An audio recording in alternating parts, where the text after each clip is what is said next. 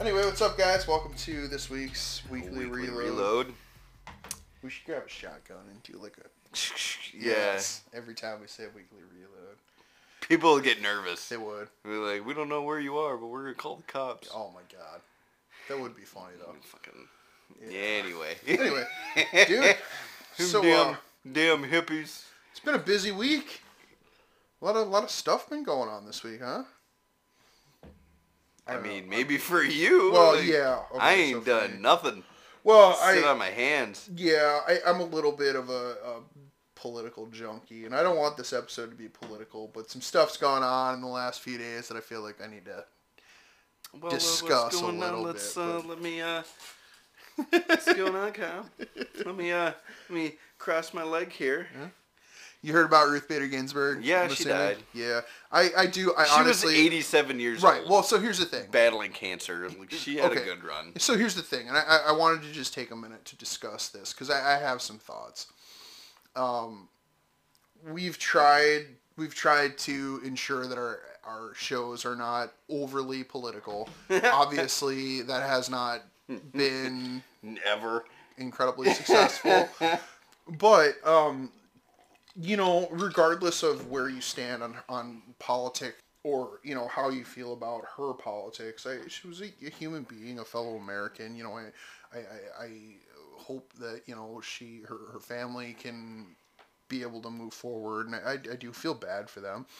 Um, and regardless of your thoughts, you know, there there have not was she the second female on yes. the Supreme Court? Yeah, she's the second female ever to serve on the U.S. and Supreme and Court. And you know wh- whether or not you agree with her politics, I do think that's something that's definitely worth noting. I think it's definitely an accomplished uh, career. Um, and again, I feel bad for her family.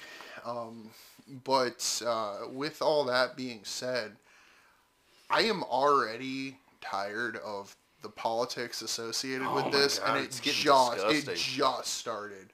Um, you know that that one. Did you see that video that I posted of Probably. the that? you know, I'll say it. It, it was pretty obviously a leftist. Um, she was just screaming Oh, and yeah, throwing a that temper tantrum and everything, and it's like Jesus. nobody. It, it it's it disgusts me the way that she was being used because she obviously had been sick for a very long time. Um, I think she was diagnosed with cancer, what like in in the mid 2010s ish, like tw- I, Five, six years ago. she was diagnosed with cancer several years ago. Okay. Um, any reasonable person should have stepped down, but she wound up in this Right. position where you know Donald Trump was president, and the powers that be on that on her side of the political aisle would not allow Trump to replace her, so that she would not step down. And that's not fair to her. That's not fair to her family. That's not fair to anybody. And regardless of who replaces her, that's not fair. Like you, you can't tell me you can't tell me that she was uh, attentive to what was going on in the court. Right. Like she, I'm sorry, you, you you're leaving. You're gone every day, getting treatment, going to doctor's appointments. Like, and I don't know how time consuming an appointment to the Supreme Court is, but like I said, you you can't tell me that she was devoting as much time to that as the rest of the members of the court. Well, you know. But regardless, what it just it, it- that video when I saw that, I was disgusted. I was actually disgusted because at the end of the day, no matter how you feel about her politics, she was being used, and that was never more abundantly clear than seeing the reactions to her passing. Because people are absolutely losing their shit because all they care about is who is going to be replacing her. Well, and when. Right. When she's going to be but replaced. but that but that falls under the same purview of who replaces her because because if whether you know all they want is somebody who is going to maintain her same or similar leftist values and i think that that takes away from the fact that aside from the you know her being that kind of political pawn it takes away from the fact that she was a human being and that she was a very accomplished person.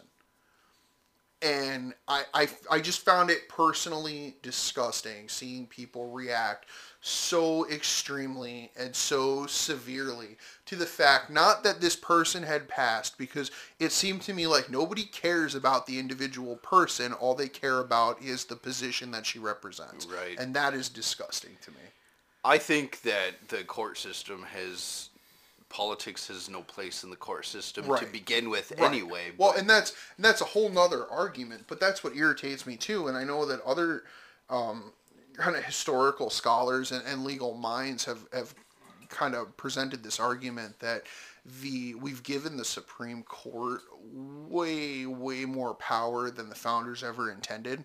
yeah, Um, you know, it was not so much. It was not supposed to be that they are the final arbiter of what the law is. You know, and if the, if the Supreme Court interprets a case and says, "Oh, this is or is not uh, legal," you know, it's supposed to be three co-equal branches. It's not supposed to be two branches under the Supreme Court, and the Supreme Right. Court is the final say in what is and is not right. legal Yeah, you know, and I understand that opens a whole other can of worms, and I understand there needs to be a system in place where, uh, in you know, if you look at like the the local, the local setting, right, where you have, say, you know, you or I as police officers, we investigate a case, we go arre- we make the arrest, we set forth the charges, and the county attorney says, okay, I'm I'm good with this, like let's let's put forth these charges, and I understand that you know a uh, a circuit judge should have the right to review that and say, uh, I don't like the way the officers did this, or uh, I don't like the fact that, you know, I, I think this interview was custodial and there was no Miranda warning. Like, I, I think I, I need to let this case go. I understand the place for that, but I think when you get to such a level in the Supreme Court where, you know, the the Supreme Court being the, the be all end all of what is law like what you know you have nine people that are able to wield that much power it just does not sit Yeah. well with me there shouldn't be a political bias in that, right right in and my that's opinion. and that you know and and maybe maybe my uh, viewpoint is tainted on that but i get irritated because it seems like when one side of the political aisle appoints justices or judges they look at whether they're going to further their political agenda but then when the other side decides they're going to appoint a justice to the court they look at how faithful that justice is going to be to the to the the constitution Right. and so you it, it, it comes up you know it ends up where you have this weird kind of dichotomy of you have justices that lean rather far to the left or you have justices on the that I think get lumped into being on the political right when you actually what you have from those other justices you have justices that interpret the law in the As constitution it's written. as it's written Con- yeah. so you have just but bias. and so you have justices that are appointed by uh, Republican presidents that may not be conservative or Republican justices. They may not interpret the law the way that the Republican side of the aisle wants to see the law interpreted, but they're interpreting the text of the Constitution. Right. And that's why I think like whether you're left, right, center, or otherwise, your job as a justice is to interpret the law, say, hey, does this law follow the Constitution? Is this legal? Were somebody's rights being violated in this case? Right. But instead, I think it's turned into we've got you know what four, three or four, four justices We're that say split 50-50 right now. and so but i think you have certain justices that say on one side hey does this case forward my my political agenda? And then you have this other group of justices that say hey were somebody's rights violated in this case? And that's what irritates me because you know and i don't want to see it be the same way on both sides as far as i don't want a group of judges that say i want i want the court to to forward my political interests on one side and the same thing go in the other direction no i would like to see nine jurists on the court that say hey regardless of my political beliefs i'm going to interpret whether or not this law violates somebody's constitutional rights that's it that's all i want you know I you think look that at I don't think that's difficult too much. I don't think that's too much to ask for either. You know, it shouldn't. not. There shouldn't be any political. Bias in the judicial system. and it irritates me because you can look up, um, you know, you can look up uh, justices or former ones or current ones, whatever, and you'll see like when you you look them up on Wikipedia and you'll see their their um, their political party or their political affiliation. It shouldn't matter. It Yeah. shouldn't matter. and It shouldn't be public information, honestly. Because I don't want to know what your political affiliation is. I want to know I don't really whether care or what right. somebody's po- political affiliation. I don't give a crap about anybody's political affiliation. It's not my business to know Right. who you're voting for. all I want to know is whether you're going to interpret the law in a um, fair and consistent manner, and whether that interpretation is consistent with the writing of the Constitution. And so it leads me into this interesting argument where you look at um, when I was working on my bachelor's degree, right? We had to write. It was pretty paper heavy, but one of the bigger papers that we did was um, we had to research um, Supreme Court decisions, and the decision that I picked was the Obergefell decision. Okay, so the Obergefell decision was essentially it was the Supreme Court case that decided that um, uh, that made basically made it illegal to uh, for states to ban same-sex marriages Okay.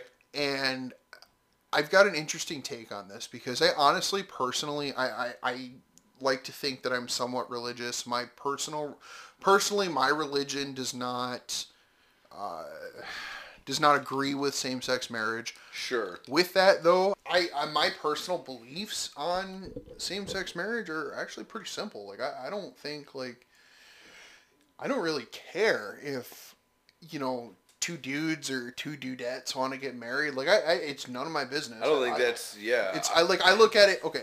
I look at it with the the same kind of principles of if you look at any of our other laws, like particularly like our, our criminal or statutory laws, right? What is you know you have a law that makes theft illegal, right? Who am I Right. protect? Who am I protecting? well, I'm protecting the owner of the yeah. property, right? You look at assault laws. Who am I protecting? The victim of the assault. Assaults, right? Uh, eh, you know, damage to property, right? I'm protecting the owner of the property. Well, if you had a statutory law that banned same-sex marriage, who am I protecting? Like I don't know. nobody. not Nobody. like I'm nobody like like I personally am not affected if two dudes get married. It doesn't matter. Doesn't bother me. Does not bother me at all.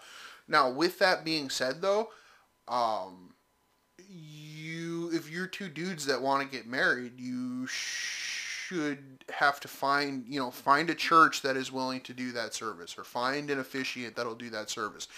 When you look at now say if you like if you walk into a Catholic church and say I want to marry another man and I want you to do the service and that Catholic priest says I'm sorry like you know I, I would like to help you but it's just goes against my personal beliefs I, Right. I, I can't do that Best The of luck to you, homies. right exactly best of day. luck I wish you a, a happy life with you and your future spouse but I personally cannot do that service where the government decides they're going to step in and try and uh, impose some type of penalties against a person who has objections to conducting that service, I have a serious problem with that. yeah. And I you don't look think at the government has any business regulating things like right. marriage. Well, and it's it's kind of the it's kind of the Ben Shapiro stance of you know whether you're pro or anti same sex marriage, you know the stance really should be the government should have no say in marriage. right. You know, the government has inserted itself so far into every aspect of American life that you can't even get married without the government's blessing. It's like, what, wait, what? Right? That's ridiculous. Right, but so okay, so look at like um here this this one should touch a little close to home to you. Look at the whole the whole cake ordeal, Oh, right? yeah. Oh, what what city was that in Denver? Um, yeah, was that in they the drove. I don't remember where it was, but they drove like four hours out of their way to find a bakery that refused to bake a cake for their wedding Right. and then sued them. The government has no business. First of all, if my business does say I'm a, a knife maker, I make knives. I make Right. I make hunting knives, right? And you come in and you say, "Hey, I want a machete," and I say, "Yeah, I don't do machetes." Mm-hmm. Why would you be allowed to Well, sue now me? now I'm gonna sue for you that. because you refused to make me a machete. Yeah. Right. because of Yeah. the, the lifestyle I lead. Because I don't use hunting knives, I use machetes to butcher my my deer. Well, that's stupid. Right. And, And it's so- the same thing with uh, this these this uh, these two gentlemen that went and went out to find a Christian baker who advertised as a Christian baker who wasn't mean about it like from what I understand he was all sorry yo like uh, we don't we don't particularly believe in your lifestyle so well, and- we're and- not going to And you know well, so here- accommodate here's the interesting it's part. called capitalism and a free market. And if Here's- I don't want to serve you, I have a right to say, Well, it's it's a freedom No, of it's a you. freedom of association argument Right. where you know I should have the right to just just the same as you know if uh, say say I'm say I'm uh, in a in a homosexual relationship and I know that you specifically Zach are anti you know, hypothetically are anti-homosexual I should not be forced to associate with you right. Right? I have that choice not to. But now when you all of a sudden you turn the tables and somehow that's that's okay because I choose not to uh, design a cake. And here was the argument. The interesting argument to me was the fact that, and so it, it's it's the masterpiece bake shop. And the interesting discussion that I did not know about until way after the fact was that my understanding was that the uh, gentleman that owns that business actually said, you know, hey, I my wedding cakes are a work of art right like i i spend time and energy creating a piece of art Yeah. you know a cake i- i- in that context and i understand i can see that right you spend hours and hours and hours making a cake that's not just a cake that's you're not mixing flour and water and Right. egg or I can whatever make a cake. i Like, can don't make a cake shit. I can make oh I can make a cake with the best of them, but it ain't gonna be a wedding cake. A wedding cake is different. Trust me, having gone through Holy crap, that right? recently, Oh my a god. wedding cake is different. Um, but my understanding was that the um, the gentleman that owned it, um, oh, what was the guy's name? Um, I don't know. well, either way, it doesn't matter. Um, uh, Phillips, that Jake Jack Phillips. My understanding was that Jack Phillips actually offered them. He said, "Hey, listen," he goes, "I, you, any cake that's available in the display or whatever, any cake we have here, you're you're welcome to buy it. You're welcome to use that as your wedding Oh, cake." so didn't he didn't even like he didn't even tell them. down he didn't even. He didn't tell them. gay. He didn't He tell them just to go pound sand. He said, "I cannot be a part of creating Right, because that would be me creating something for your, your lifestyle. yeah. your your same sex wedding. And he just you know, and he cited religious objections to that. And okay, any reasonable goddamn person would be like, okay, this guy's kind of a dick, but Well, whatever. We'll go we'll go to the next shop and that's down the, the, argument. But any reasonable person wouldn't travel out of their way and go to multiple different bakeries looking for the one that would refuse service and then throw a fit. And so here's the interesting part, just from the little bit of research that I was doing. Um, actually, what had happened was it was not the couple. The couple didn't sue Phillips. The couple, I believe, filed a complaint. Colorado must have some kind of a civil rights commission. I don't know. Colorado's stupid. Yeah, I know.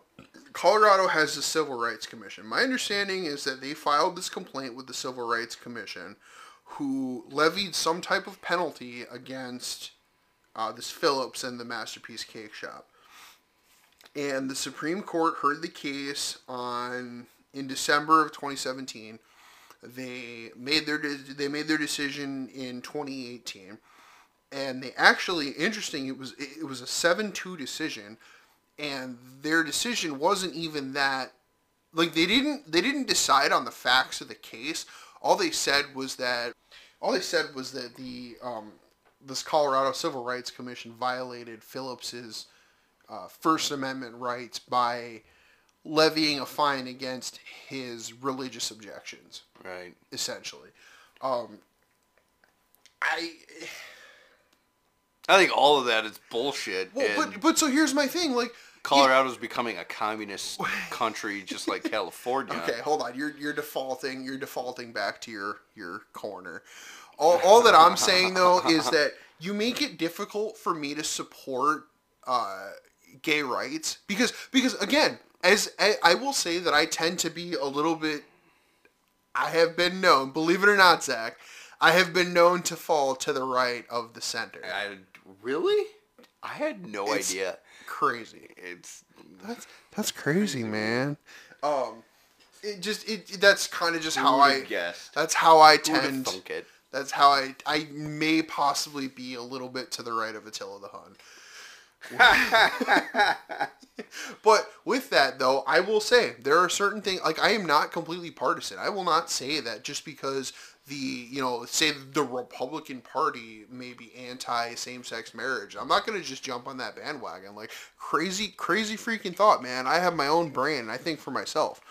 So I know I know it's dangerous. That's dangerous in the world of politics. I know, that's dangerous. Regardless of what side you're on, if you that's- don't have that delirium, you're dangerous wrong. talk, man. Um, dare but I don't. So I don't. How dare dare you?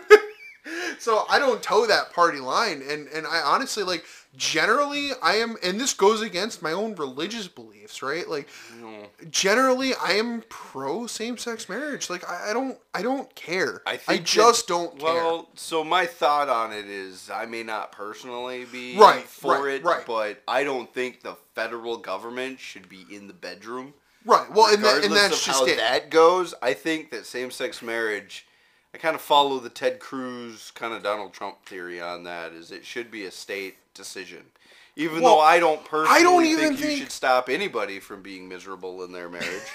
Hey, if you want to be miserable like the the rest, rest of, of us, us, bro, schmucks, go right you know, come on down, dude. With poker's on Wednesday, it's a twenty dollar buy-in. Like, It's a I trap. don't give a shit. No, all all that I'm saying is Don't do it's a trap. No, all that I'm saying is like I don't. I might personally think that, you know, my religious beliefs aside, I'm not gonna. I might personally think not that my cup of tea. same-sex marriage, whether right, wrong, or otherwise, I think that if you want to get married, be miserable like the rest of us. Godspeed. Right? God bless you. I don't care. I do your thing, homie. But where I start to draw a line is when you start using the power mm. of the government to force me as a private business owner to cater to your same-sex wedding. That's where I that's where I draw the line. I'm sorry. That's where I draw the line. Yeah, I I was thinking about this. You know, I think what I'm gonna have to do is I'm gonna go around and find a, a like a, a a bakery that does Black Lives Matters um, cakes, and then demand Mm-hmm. Demand that they, make, you a Blue Lives. Matter cake, and then when they don't, And then when they're them. like, no, defund the police, Black Right. Lives Matters, I will sue them. Or, correction, I will file a complaint. I think that's bullshit too, though. Like, right, well, Because okay, there are some douchebags out there that are police officers that would actually do that shit, and they need to grow the truck up as well. Yeah. That's a whole nother rabbit hole uh, that I'm not gonna go down today. But But so here, here's the Anyway. here's the interesting moving on. Here, here's the here's the here's the here's the thing that I find interesting about it though. Did you know it's a seven two decision on the uh, that masterpiece cake shop case was a seven two decision. I'll give you one guess who dissented in that case. Tying us into the original theme of of this episode, guess the name of one Supreme Court justice who dissented in that case. Kavanaugh. No. I don't. He wasn't even on. I don't think he was on. That was before point. that shit show even started. Oh, don't get me started on that. Ugh. Me too. No, it was Gorsuch. And uh, who else? Was Roberts was the one that? No, Kennedy. Anthony Kennedy was the kind of RINO one that stepped down, but then they had to pick like another moderate. Or, yeah, whatever. Okay, doesn't oh, matter. know. Okay, Stick to your beliefs. Don't Okay. be a bitch. exactly. Who who were we discussing at the outset of this episode? Oh, she died. Who Yeah. Wow, whoa. Dude, I just I just went on like a 10 minute long rant about how she regardless of her politics, she was a human being, she was very accomplished and It's that we should be from my proud of her understanding. From my understanding, she was amazing. Regardless of her politics, she was an amazing human being. right. She made waves, Yes. and uh, women rarely make history being quiet. So, Godspeed, God bless. I hope she's in a better place, doesn't have to deal with all this bullshit. Well, I think I Uh. think she finally just gave up because she knew she was going to have to decide the 2020 election. Oh my god, don't fucking. I'm gonna leave. I'm done. All right. That's gonna be a shit show too. I'm not even looking forward to it. No, dude, because like no matter who wins, everybody's going to lose. Yes, because here's the thing: if Because- Biden wins and Harris becomes the president, and you know that's gonna that's not even funny, dude. That's exactly how it's gonna happen. Because I guarantee you, and I think you said this a couple of weeks ago. Yep. Six months into Biden's They're gonna- presidency, they're gonna turn six. around They're gonna and they're gonna say, The "Well, he's unfit." is going to start attacking him. Yup. Yep. And Harris is going to become the president, which is a whole nother shit show that we could go down a rabbit hole Oh, yeah. on about how Oh, she yeah. didn't win the primaries, so they had to chicken wing that. But not even, dude, not even that. And she then- is a radical leftist. Oh my god! All that crap. I just want to say this. All that crap that they give Trump crap about with the southern border Yep. all started with her when she was head of DOJ. Just say it. Who? What? Harris? She wasn't the head of the DOJ. No. Um, you're thinking of uh, Who am I thinking Susan of? Rice. Susan? No, she was after Susan Rice because Susan She Rice kind of bounced. Kamala was not in the Obama Oh, wasn't she? uh, cabinet. No, she was a senator. She was either a senator or she was sleeping with Jerry Brown to work her way up California politics. Oh, okay, too fair soon? enough. Anyway, she's gonna end up becoming president, and that's just gonna be a shit That show. scares the shit out of me. Um, But no, okay, but even okay, so set set that aside. Whether regardless of her personal politics, which I think she is way too far to the left, Satan spawn. and but you know, and and I'm trying to be uh, intellectually honest here because even if even if say if the tables were turned right, and you had somebody who was a radical right winger, right, like. Uh, like uh, almost almost an anarchist. They want they want such little government that you would almost categorize them as an anarchist. I would be against that person as well because I do understand the government has to serve. The government certain does have a certain role. Protecting me against threats, foreign and domestic. That's about it. Yeah, that's it though. But But that was by design. Right. Anyway. But, so okay, here's my issue though. Politics aside, whatever, whatever your political beliefs are, set them aside. She did not win the nomination. No, she didn't. That scares. That's This is how I mean. This is how coups happen. Like Right? she did not Dude, I win the remember- nomination. Yeah, this is all this is all planned out. This is all planned out. So I remember when Biden won the primary nomination, and there were like little fucking liberal crybabies like panicking. Please don't make on- me vote for Yes! Joe Biden. Yeah, I remember Yes. And so now y'all got to vote for Joe Biden Yep. so that So- Kamala Harris can Well, and I think president. I think they did that on purpose. I think that And they knew and they if- knew that the radical left base didn't want to vote for Joe Biden, but they knew they would vote for Kamala.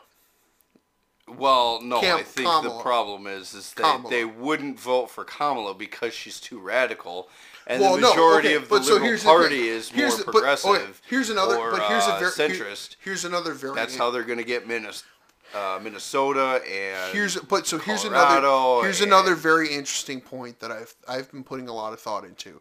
You know that the difference between most most a majority of Democrats and Republicans is like five percent, right? It's like a five percent tax rate, or it's a you know five percent of you know whether of government involvement. Like the Right. differences between the average Republican and. Democrat. Look at okay, but look at look at like myself and my wife, right? Mm. When we first met, she was just a diehard Democrat. Couldn't Her whole couldn't- family. her whole like couldn't convince her otherwise, right? know. And then we started actually having conversations about things, I think and that would solve a lot of problems that we have with what's going on with the followers of the politics these days. It's just ran- like just just sitting down and having a conversation But- instead of but- and so screaming in their but face. here's the thing, though, is you have to be able to have, and the, it kind of just kind of happened to us by default because you know I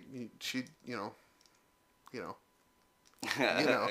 Eh, well, because I can't I can't Explain that gesture, Kyle. I can't Explain go that gesture. I so like when we first met, right? I'm not going out on a date with somebody that I'm Trump, Trump, Trump, Trump. somebody that I'm courting, we'll say.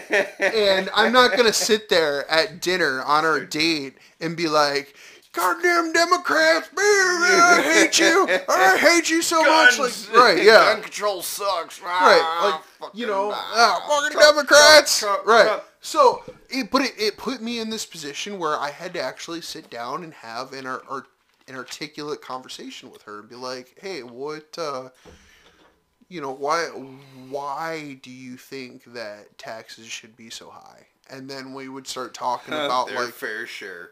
but then we would start talking about like okay well like well part of like part of the reason why you pay such high taxes is because it goes into you know uh, social welfare programs oh, okay well so do you not think that maybe we invest a little bit too much money into Like our social, social into our social welfare Which is a programs shit show. but then but then you know we would start i would start picking out like you know certain people be like hey well you know like i know this person who's perfectly able-bodied and doesn't work but collects from these social welfare programs. And then we would have this conversation. And then she would bring up well what about this specific person who is uh, got this disability and they're not able to work and they need this money to be able to live and i would say you know what i i, I generally i agree with you Yeah, that's what that program was meant for. Like, Exactly. I've had that conversation too. Well, what about this person? Well, that's what the that's what it was actually designed to do. But I it's think- it's been bastardized by all these okay but so now okay here's a, here's another here's another perfectly capable. here's another perfect example where she was I don't want to say she was anti-gun, but she was definitely not Okay, all right. Have you ever seen the jokes where like, you know, how pro-gun are you and then there's like a picture of a guy driving a tank? Yeah, That's where I was. that's a hundred percent. Like that's. I think uh, I think you should be allowed to Okay, a chick so you know that shoulder-mounted um uh registration. that shoulder mounted rocket system where like you know you hit fire and it, it shoots it out and then it yeah, up in the air. Yeah. They're javelin. Yes, Yes. I would like to own a javelin. Uh, me too. Okay. And I think that if the government says you can't, that's That's an infringement. On. What Second part of shall not be infringed did you not understand?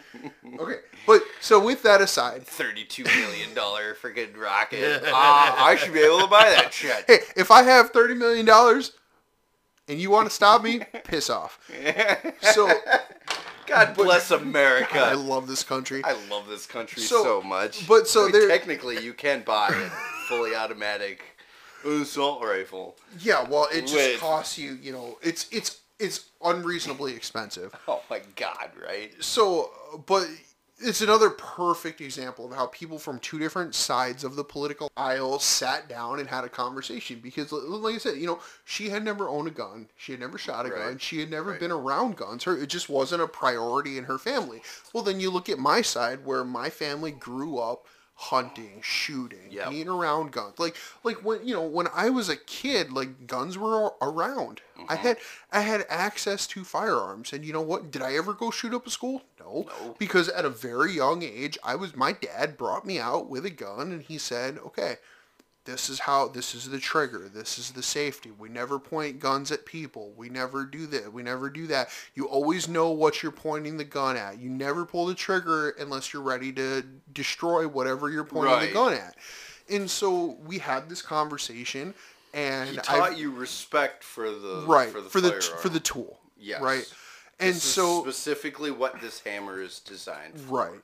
And so that turned into us going out to the range and she shit her pants the first couple times. Sure, Like sure. she didn't know. Well, that's it's kind of a scary. I mean, you know, there's Well, and I think noise. There's and I think some when, recoil and I think it. when you spend, you know, 26, 27, whatever, however old she was when we 1st Mm-hmm, met, when you spend that many years of the impression that guns are these scary, evil, terrible things that just murder people, like yeah, you're gonna be scared when you Sure. end up in that situation. But we we did it. She nobody died. We did it several times. Right. Nobody died. She seemed the last time uh, we went out to the range and she was out there. She seemed really comfortable around the whole. Like she didn't shoot or anything, but she seemed really comfortable Yeah. around. It was still a little loud, and I think that made her a little nervous. But You weren't there. I went I out with her. handling my my patrol rifle around her, and she seemed like she's. I went out with really her a couple. I went out with her a couple months ago. Granted, I set it all up. I loaded up the mags. I, you know, I set it all up for her. Yep. But I put my steel out at hundred yards, and I'm over at another stall just dicking around with a different gun, and I'm not even like paying attention to her, and she's just going to town, and I'm just hearing ping, ping. Yeah, ping, rock on, dude. ping, and that's the fun part. And that's how you get them. Like I said two seconds, you know, when we had that stupid, it cut out and we had that hard edit. That's 100% why I want to get a 22 pistol Mm-hmm. with a suppressor. Because the thing that scares people the most is how loud it is. The noise and the and recoil. and the recoil. And so 22s don't kick Mm-hmm. at all, barely. And um, you know, suppressors make it a little quiet. That's Well- how I got my wife shooting. Is I gave her a little 22 long rifle, Mm-hmm. and I put a little. I put a little target a out little there at 50 yards, and, and I. Mm-hmm. was like, "Have at her, homie!" And she was putting rounds in the same hole, at like 25 yards, and dude, she loves it. She likes doing the lay down and the prone and do the anyway. Yeah, so that's yeah, a side note. yeah. Sorry. But so yeah, and so I think that that relationship between us has been uh, integral in us both finding common ground.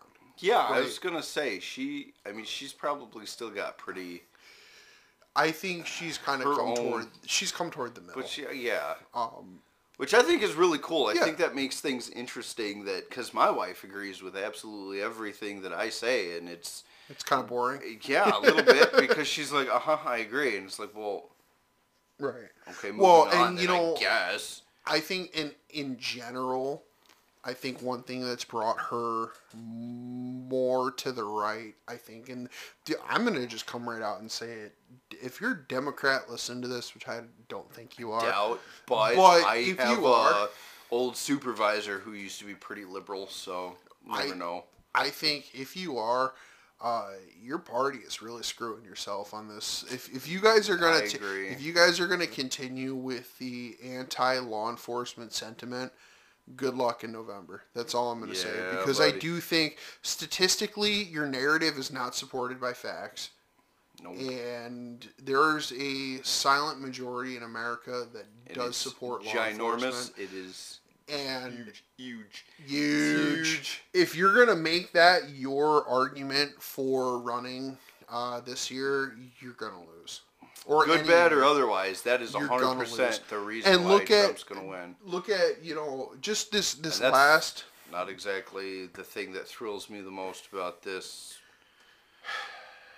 Anyway, sorry, as I yeah. my two cents. did you see that article that I put out on Facebook here the last couple days Probably, but from the Minneapolis City Council?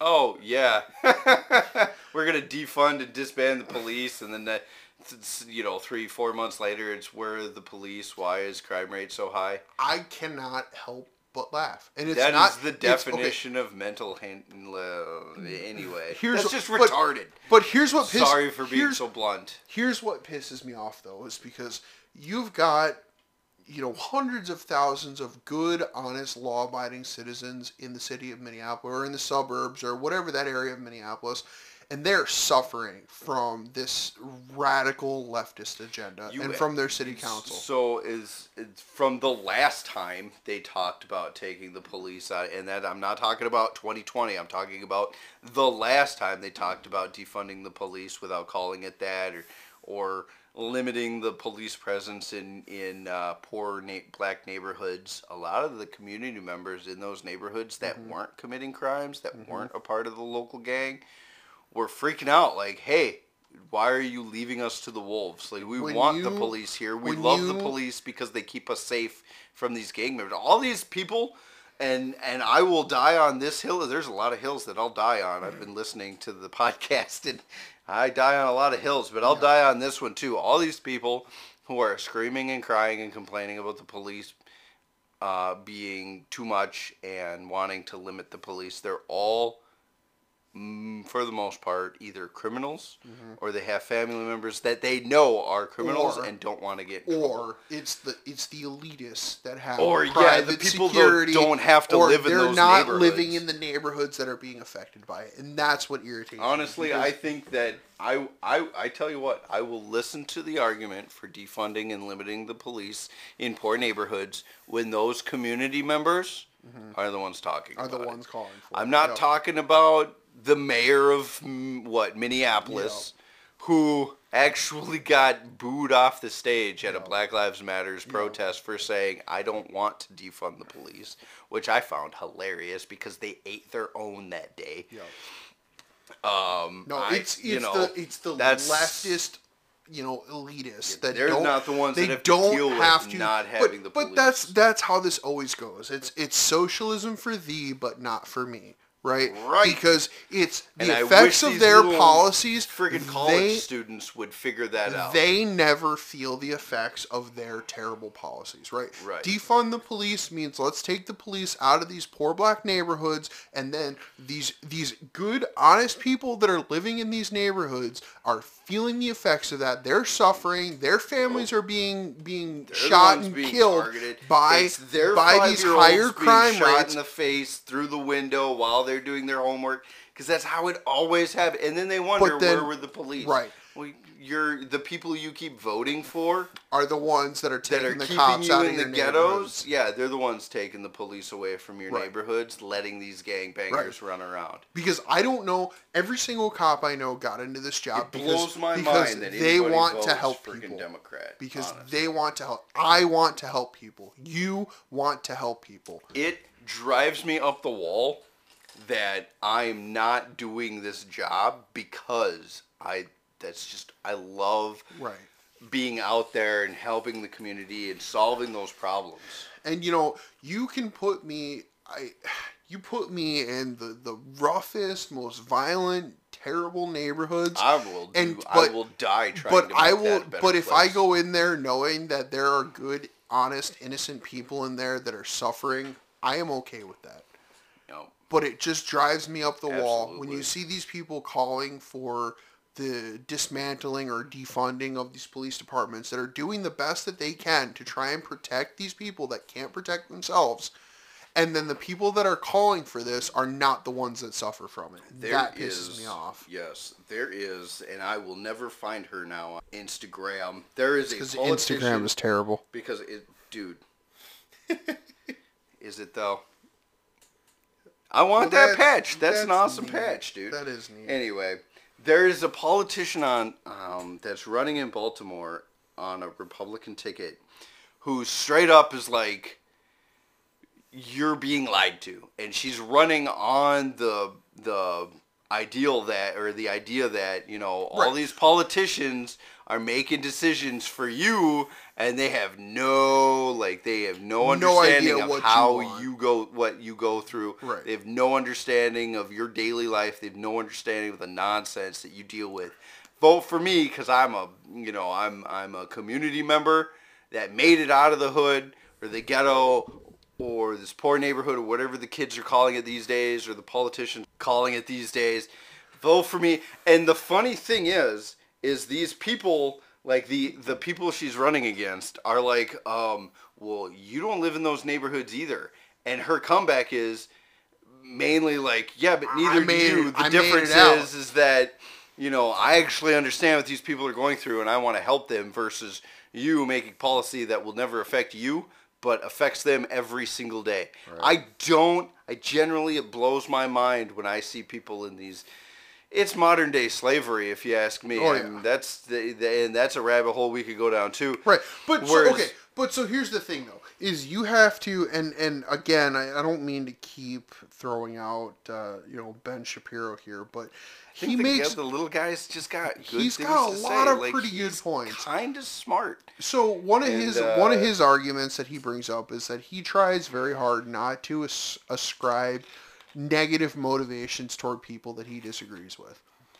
and and you can see which that is a good policy. you can see that proven in his his weekly uh, his Sunday specials where he'll bring he'll go out of his way to bring I have a lot of respect for He'll bring both liberals sides of the aisle who are onto his- willing to do that. he'll bring liberals onto his show and they'll have a cordial conversation. He just did one with uh, Matt Yglesias, the guy from Vox.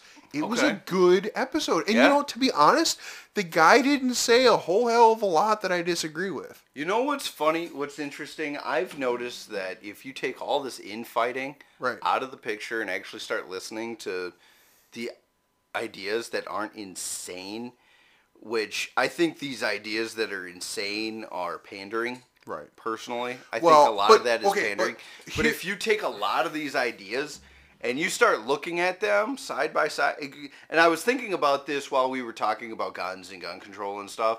Um, we probably agree on 90%, 85% of everything. We just kind of go about it in two different ways. Because I agree, shooting up a school is terrible, right? Right. But I don't think that taking people who would uh, never, ever, ever in their life shoot up a school and taking their guns away is going to solve that problem punishing them by taking their guns away. or making them felons overnight by saying, you know, saying, all oh, of a your sudden these barrel's are- a half yeah. an inch too short. Right. So we may we probably agree, and I I you know because your wife's family is pretty liberal, and I was talking to uh, her bridesmaid, um, and w- one of your your your brother-in-law now, and and Yeah. we were talking about gun control, and they're pretty like pro gun control. We were talking about it, and ninety nine point nine percent of the time, my response was, "I agree," but Right. you know i don't think i think if you take a lot of this infighting away if i if i'm tracking the thought that i had 20 minutes ago or 10 minutes ago um i think if you take all this infighting out we probably agree on a lot of the same things we Yeah. just disagree on how I we have- would implement them I have i think that Okay, ho- hold on one second. I have long thought, and I haven't really said this, but I have long thought that generally, the, in the moderates, I'm not talking about the extreme on either side of the Right, aisle. 'cause those the, people are the moderates. would never The anyway. goal, the goal is the same. Where they disagree is how we get there. yes The goal for both the left and the right is for a more prosperous society in America. absolutely And so whether it's the right that says, okay, let's empower the individual to make themselves better, or it's the left that says let's empower the government to make individual to give in individuals the tools that they need to be better. right We all agree that we want the same outcome. We just disagree just on dis- how to get there. Yeah, we just disagree on how to get there. Okay, but so here's the point that I wanted to bring up though, because this is what scares me.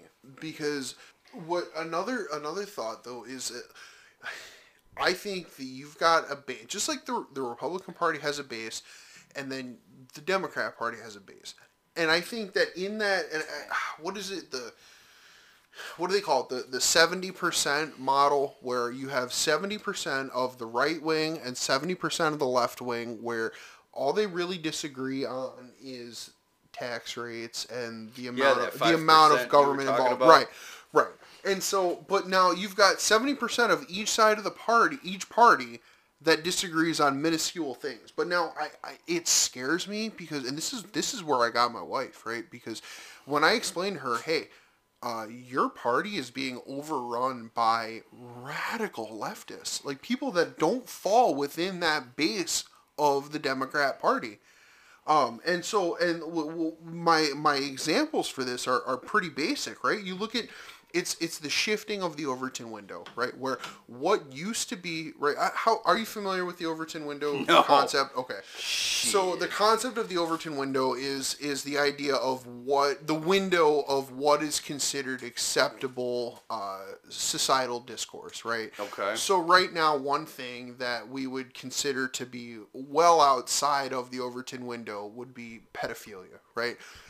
Uh, They should be shot in the overwhelming majority of society says pedophilia is disgusting. We don't support it. We're never going to support it. Like if you're Right. if you're Most a pedophile, people think that if that you're a pedophile, you that should, you be should be in prison, right? Right. um, something that's inside the Overton window. Um, we should we should generally care for American citizens uh, and make sure that you know we should we should help people that are living on the streets. Absolutely. right. Whether you're the most the most conservative people I know, they still don't like the fact that there are homeless people in America. Right. And and so you look at like so say you have two different two different sides of the spectrum of the Right. of what is the Overton window. And you have say on the extreme left you might have people that say that the tax rate should be 90%. On the extreme right, you have people that say there should be no income tax at all. Throw the tea back in the harbor. Exactly. Right. And so we might joke tea. Anyway. but so conservatives might joke that there should be a 0% tax rate. But I understand that there's a but the- reason the for con- taxes. the con- I just wish they'd be put towards potholes in my Right. community. But so the consequence, the consequence of calling for a zero percent tax rate means that we have no military. Now, a conservative, Right. a conservative would look at that. reasons why I A conservative would look at that and say, "Well, we need a military because if we don't have one, we're going to get attacked and we're going to have another 9/11." So I will say, hey, I'm willing to pay a certain amount of taxes in order to ensure that we have a military, that we have a presence across the world to ensure that we don't get attacked again like we did on 9/11. Right. And that's acceptable discourse with, within this Overton window. But what scares me is the fact that the I feel like the political left is being so subverted by uh, radicals that call for things and, and, and you only have to think about things like look at the, the abortion debate, right?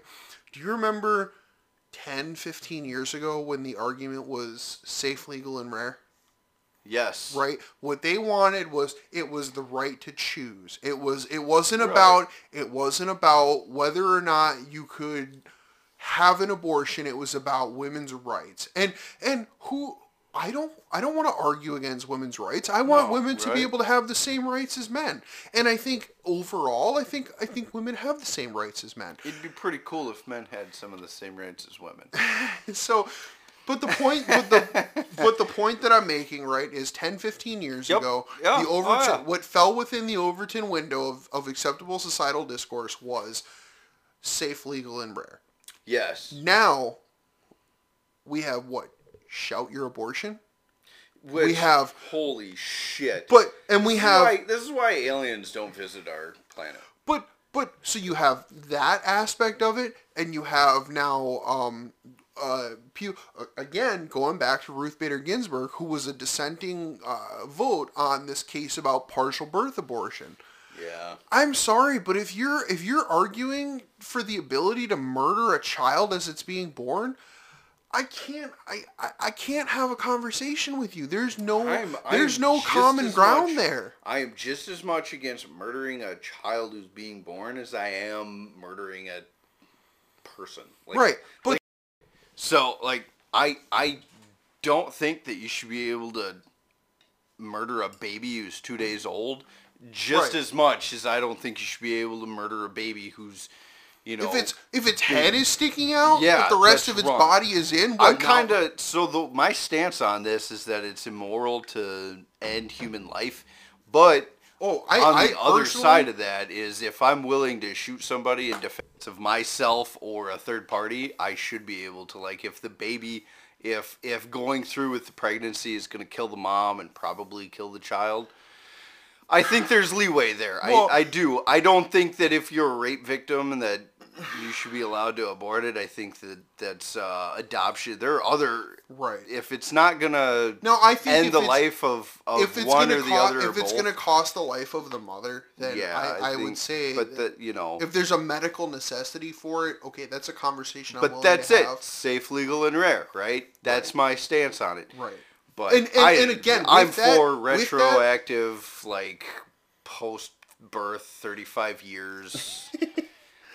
But with no, but but with with that argument though, Just take him out back. Just with with that though, um, the little bastard.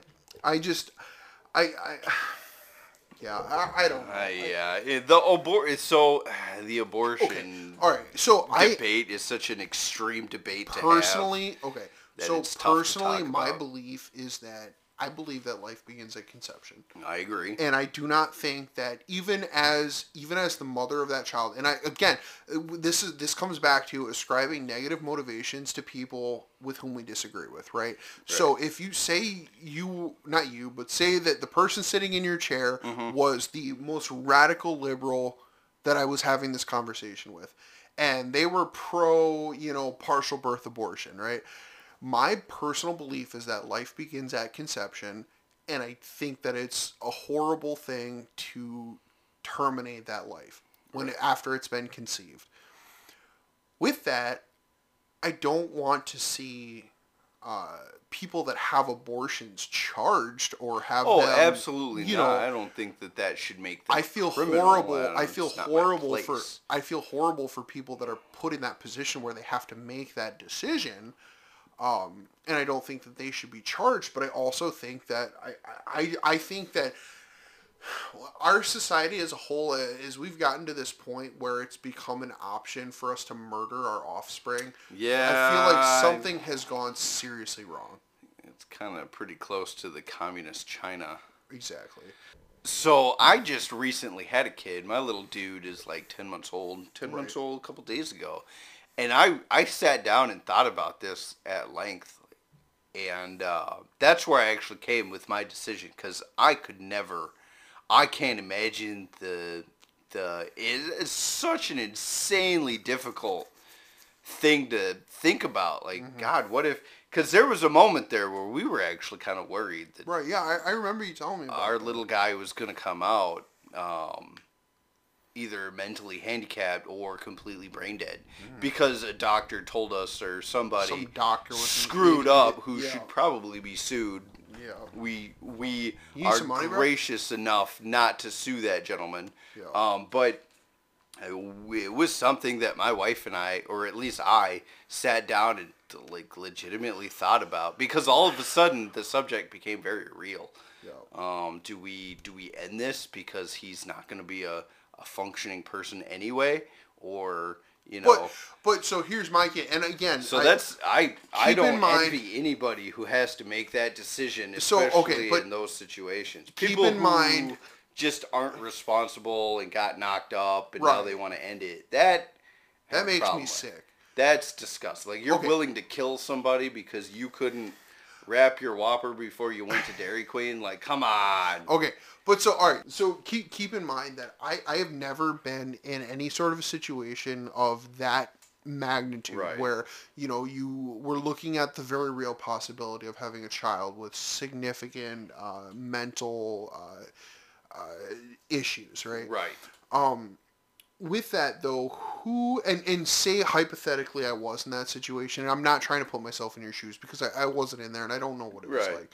But uh, if I was in your situation, who would I be to decide that my future child would not live a fulfilling life? And I say that only because having worked in that situation where I've worked for group homes Uh-huh. with Yeah, yeah, individuals just that that. that had developmental disabilities, those are some of the happiest people that I've so ever So that's known. actually the big thing that I thought about. Like, am I, as a parent, as a father, going to be able to provide such a fulfilling right. life for this this little little person that's about to come out and have the And- world's most difficult struggle? Um, and but so and- you need to look at okay maybe I think I think this I think the circumstances are different given you know if if he if he were to have been born with significant health issues Mm-hmm. significant developmental disability to the point where you know uh,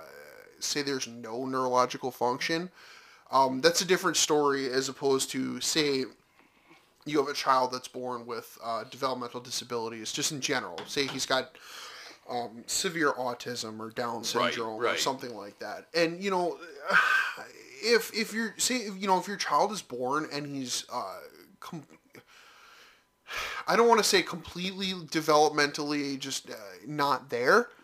Um, that that's a different circumstance. But if he's born, he's got developmental disabilities. Say he's got you know autism Right. or he's got you know uh, Down syndrome, something along that that field.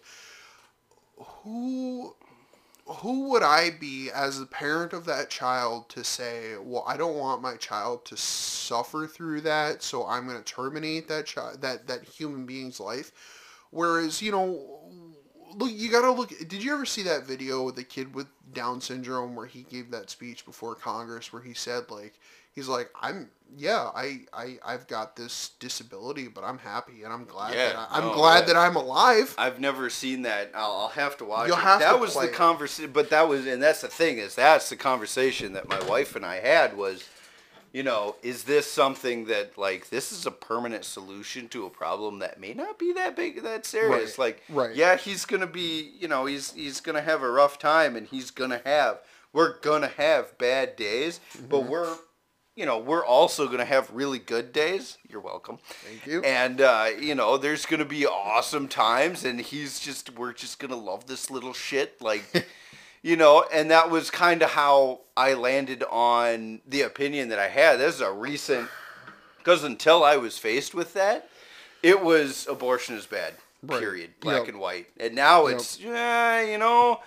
Like now that I've actually, we actually had to sit and have that conversation, and, And so here's my thing though, and, and this is a conversation that I'm willing to have. If you tell me, like, say that I've had some second opinions, right? So, okay, so it's weird because we're in this position, right? We, I, Mm, you were you were privy to this conversation with my wife earlier. Unfortunately, I'm sorry. Where I'm you know we- to a lot of things that you guys Yeah. do that's weird as shit. There's no- there's no- there's no- filter. there's no holding Like, back. Oh, it's cool, guys. I'll just get up and leave. there's no holding back in this house. Hashtag the studios in the bedroom. Hashtag. This is real life in the real world. We ain't talking to no models. We got real girls. So, but you know, the, the we're we're in this kind of crossroads in our life where you know we just got married and we're trying yeah. to figure you out. You need to like- start busting out babies, Kyle. so we're trying to decide when the when the ideal time is for us to have kids, and we haven't really decided specifically when we want to do it. I, I being being a Catholic, Being a responsible person. Well, and here's the thing. I, I am very I'm extremely grateful. I have I have a good life. Yeah. I, I have a nice home. I've got I make decent money. She makes decent money. Like we're I'm extremely grateful that we we live comfortably. We could at any point have a child and we would be fine. Right? Yeah. You're never what do they say? You're never actually financially ready to have a kid. Holy shit. so but with that though you know i think we we could po- we could pop out twins right now we would have to we'd have to pinch some pennies and make things sure. work but yeah. we would be we would be fine we would not end up you know we wouldn't be eating government cheese like we, we'd be Right. fine and so with that though it's kind of really we're just trying to decide what what point at what point does it just line up with our both of our life goals that okay we're, we're ready to have kids now and i think we we could have one tomorrow You've and we'd be fine got like. Are you trying we've to say got a something, few Kyle? years no you've got you've got about eight to ten years before it starts to get weird. Like Right, yeah. I, I mean medically No, because yeah, my yeah. wife is I. My wife is a cradle robber. Like my wife is a good. She's what four years older than me, so Gee, what is she she's 39 damn near forty. Yeah, I'm thirty five. She's forty. She's thirty nine. And You guys could sneak-. Like we, you guys could sneak another one in there We could. I don't know if we're But going to, but the- we could. here's the thing though I, and- dude have a little sister to take care of. But like, here, here's cool the here's the thing though is I wouldn't want you guys to put her health at risk. and that's try and do the that. thing. That's because Right. there's health issues there. That, not to put my life out there, but No, there's I- issues there that Yeah, we no, got to consider as well. So And that this that's not that's not un, unnatural. Like you know, Right. as, as you start getting up there well, in and, age, and like it what, becomes 40, less. 40 is. I think the- about forty is where 40 you is should where they you should probably and- start cutting it off. so it's just there's a higher risk Yeah. of uh, Down syndrome at Okay. 40. Uh, And I think that I think generally you have a higher risk of So- complications to the mother. Yeah, and, and yeah. once general. you start to get to that age, yeah. Yeah. You guys are. Oh, we're fine. for. We've She's got- still in her twenties, dude. for like another month. Yeah, she's. Well, she well, and it's- cried today Oh, almost. don't get me started. Holy shit, dude! I'm 35. I'm loving it. I mean, my back hurts, but I think that's more to do with my duty belt than and my the weight of my family on my shoulders than. Do you, know, ever do you ever else. like once in a while get one of those stray hairs that's just the the, the color doesn't really okay, fill out? so I gotta tell you this. It's been driving me crazy. So where I work, I have to wear a mask the entire, almost the entire eight hours. Terrible. And I'm old enough that I got a little nose hair straggling coming out. Gross. Holy crap, that drives me crazy because I'm sitting there like ah, like because they they sit there and they hit the mask. It drives me. Oh my god! So if you're ever in my neck of the woods and you come to Walmart and I'm just sitting there like grinding my nose into my face, it's because the hairs are tickling my nose. it drives me crazy. Like I'm gonna start plucking that crap because it just oh my god up the wall drives me. Good. Don't worry, Kyle, you'll get there. My grandpa has ear hairs coming Have out like okay. it's a- he could put them in a ponytail. Okay, That's coming, man. dude, you all right? I'm gonna style it. You remember? You remember before I had a beard, right? Yeah, And, weird. you know, you look yeah. like a child. So, shut up. Do you? You've seen that picture on my fridge, right? Like my, it's like my first day Yeah. as a cop. From back, like, It's it's from several years ago. Yeah. It was literally my first day as a cop. I had no facial hair, no mustache, no you such a nothing. baby faced little. I was shit. like I was like a hundred. You looked, yeah, you looked. I was hundred and seventy five pounds soaking Dude, wet. I weighed, I weigh more than you now than you did back then. I was- No wonder why you felt like shit. Yeah, I was a little freaking baby, and baby face So- Kyle. but so now looking at my beard, right? Like I've got that little gray patch, Yeah, and I've got a little. it's not well. So actually, that's not that's not like an actual gray. no, whatever. It's not a gray hair like you would think. It's it's when I don't know what it is. It's been there since I first started growing gray hair or growing. Well, facial yeah, hair, I mean. obviously. Shut up. it's been there since I started growing facial hair. Like it's not a gray hair. It's, It's- several gray hairs. Shut yes, I know. I can see it from across the room. It's just a weird. I don't. It. I, I, the doctor explained it one time. He said it was kind of like having a mole. Oh, He said it was. Just, it's got nothing. He said it was from stress, honestly. But it start. yeah, it started when I was like. It started when I was like 14, and it just it literally just never went just away. And started getting gray Finally, 14? I got to that. I got to that point in like my mid 20s, kind of pushing my 30s, where I was like, you know what, screw this, I don't care anymore, and I just started growing out my beard. Yeah, screw it. screw Dude, it. I wish I could grow them. And there's a lot of agencies out there that won't let you grow out a beard. I don't Yeah. know why. Uh, Yeah. I think that 2020. So I understand. I understand why they say that. I think it's an old way of thinking. Yeah. Um, I think that we're getting into the age where Well, I think clean cut and everything can uh, looks. It's it's a professionalism thing. It looks professional. Well, and you Um, want to. but I think nowadays that it's become so normalized that a beard can look professional. Uh, same thing with tattoos. I think Yeah, that well- tattoos is a stigma that uh, you know what? is from like the 60s and 70s. that You know what? I honestly- okay. biker gangs wear beards or and tattoos. I think as long as there's not like jubbly titties on your arm or some here's crap, okay. Here's actually they can be very professional. Here's and I don't think that it scares nearly as many people, beards or tattoos or here's my here's my here's my opinion on this. Right. So with beards and tattoos, I think unfortunately, I think actually the the mindset has shifted uh, more so out of necessity because I think there were a lot of guys and gals that were getting disqualified from cop jobs because of tattoos or beards or whatever. Right. Because nobody think- wants a chick with a beard. Right. And I And mean, so- I'm down for whatever, but you know, whatever. But I think that they were getting into this this hiring crisis where they weren't getting enough qualified applicants, and they started having to say, "Hey, maybe we should." Here's a standard that we can lax without actually jeopardizing the quality of employees. yes. And so, okay, you can have tats, right? And here's so here's a funny story because the agency that I work for now, when I first applied, uh, I showed up for the interview, right? I'm all dressed up in a, a suit and tie and everything. as you should be. Yep. I do my interview and I go for my PT test. I came up in that uh, in that culture where it was no tats, no beard, look presentable, all this, Right. you know, clean cut, everything. So I had my nice haircut. I was shaved. I was, uh, you know, everything, and I had a sleeve, uh, like a slip-on tattoo sleeve on my arm Sure. because I have, you know, my tat. I when I got it, my intention was that it it right be up high enough that it doesn't stick out under my t-shirt. Right. When I got it, I was so jacked up and amped and happy and excited that I was getting this tattoo that I didn't realize that it sticks down below my elbow. About that much. Yeah, it sticks down about an inch or so below my sleeve length.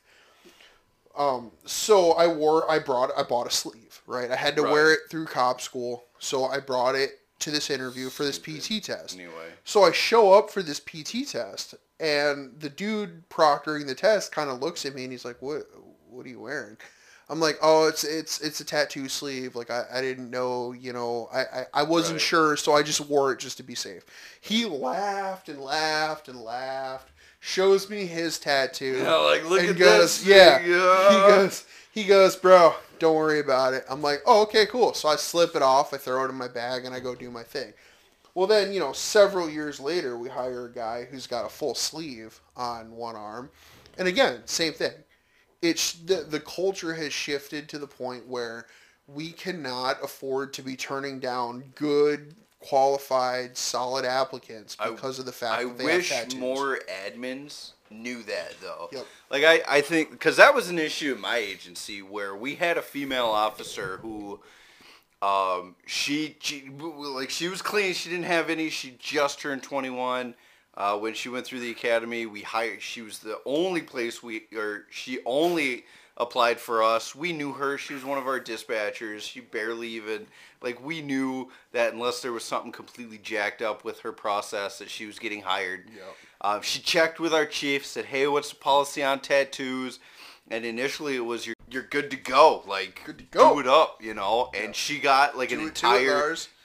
Hey. Yep. She got like an entire sleeve. Yeah. And, And then she was all told of a she sudden, had to wear yeah, long sleeves All of a work? sudden, she had to wear long sleeves to work That in is Colorado disgusting. in the summertime, where it hits on average 95 to 100 Okay. degrees. Yeah, Okay, hold on. Time out. people were pissed. Time out. Of- If you're if you're an administrator of a law enforcement agency and you play that bullshit, you're a terrible person. Yeah, you're a terrorist. Okay. Anyway, Um, you were and saying- I will die on that hill too. Oh Jesus Christ! What are you a cat? You got nine lives? sober or in my current position. Okay. No, but so but you know, it was so this is the decent thing. Like I I know a lot of people weren't huge fans of my chief. Um I was. I liked my chief. I thought he was, you know, I mean, he had his faults, but he was fair. I thought uh, I probably lost friends just saying that, but whatever. Um but uh it Tis was the the way. yeah, This is the it way. was one of those things where instead of bitching about it to your, you know, coworkers, she actually went to chief and was like, "Hey, what the fuck?" And uh, it was discussed, and now you know we can, as long as it was, as long as they weren't scary, like as long as they weren't inappropriate, Offensive. In a, yeah, Yeah. so you can't have big old jubblies Yeah. just chilling, you know, dancing on you every time That's you flex. reasonable. I think so. Um, and So- it was hers was patterned. It was really nice, actually. So I had a lady. Um, It ended up she doesn't. Long story short, that took like three hours. But Yeah. long So- story short, she doesn't. she have doesn't to work wear- there anymore. Well, no, she doesn't. I don't work there anymore. Oh, she yeah. doesn't have to wear sleeves anymore Okay. or anything. So So I actually ran into this. The first, probably the one and probably only time I've ever run into this. I was actually some of y'all might not know in a in a previous life I was a uh, I was an empty horrible person. Yeah. Oh, okay. No, I was an empty. You were a Uh, horse. No, I was I was an EMT on an ambulance for a while, and uh, I was running a call one time, and you know we were a rural agency, so there was a lot of a lot of times pager goes off, and you kind of just grab your keys and go, and forget that you're wearing like a, a you know a sleeveless shirt and a pair of Oh basketball shorts, Right. and uh, so so I'm running, I'm I'm I'm teching this call, and uh, this lady in the back of the ambulance made a comment about my my tattoo, and uh, it wasn't like bad per se. She kind of just was like, you know, and she was much much older, different generation, and she made a comment about how like I don't remember exactly what she said, but she was I, I, could tell she was kind of uncomfortable by my tattoo. And I, I actually, you know, things had it was a stable uh, transport and I kind of just pulled my sleeve up and showed it to her and explained to her like, "Hey, you know, this this tattoo uh, while I understand that, you know, you you may disagree." Oh god. Hold on, time out.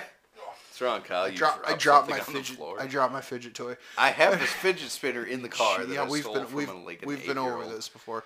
Yeah. So, um, but I, I, pulled my sleeve up and I said, you know, I, I respect the fact that you may disagree with tattoos, and and I don't really agree with getting them just for the sake of defacing your body. Um, but my tattoo actually means a lot to me.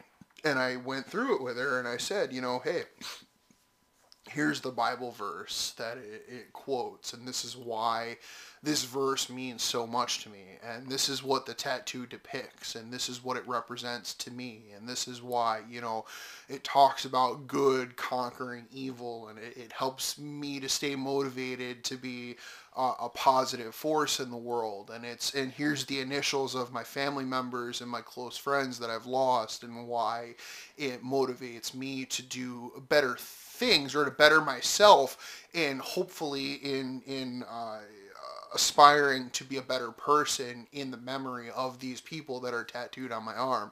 And i think i hope at least that after that explanation i think she, we both kind of came out of that interaction looking at things a little bit differently in saying, yeah. you know, I think I hope that she understood that I didn't just defile my body just because I felt like it or I had extra money to piss away. It was because you know it meant something to me, right? And hopefully, you I know, think, I think most people their tattoos actually have meaning right, to them. But but of course, we all know that one guy. Like I have right. a guy in the army that I knew who thought it was hilarious. This is how old I am to tattoo the words "your name" on his ass. Right, and so. I we all know we all know that one person who just gets random ink tattooed on their body just for the sake of doing it, and that right.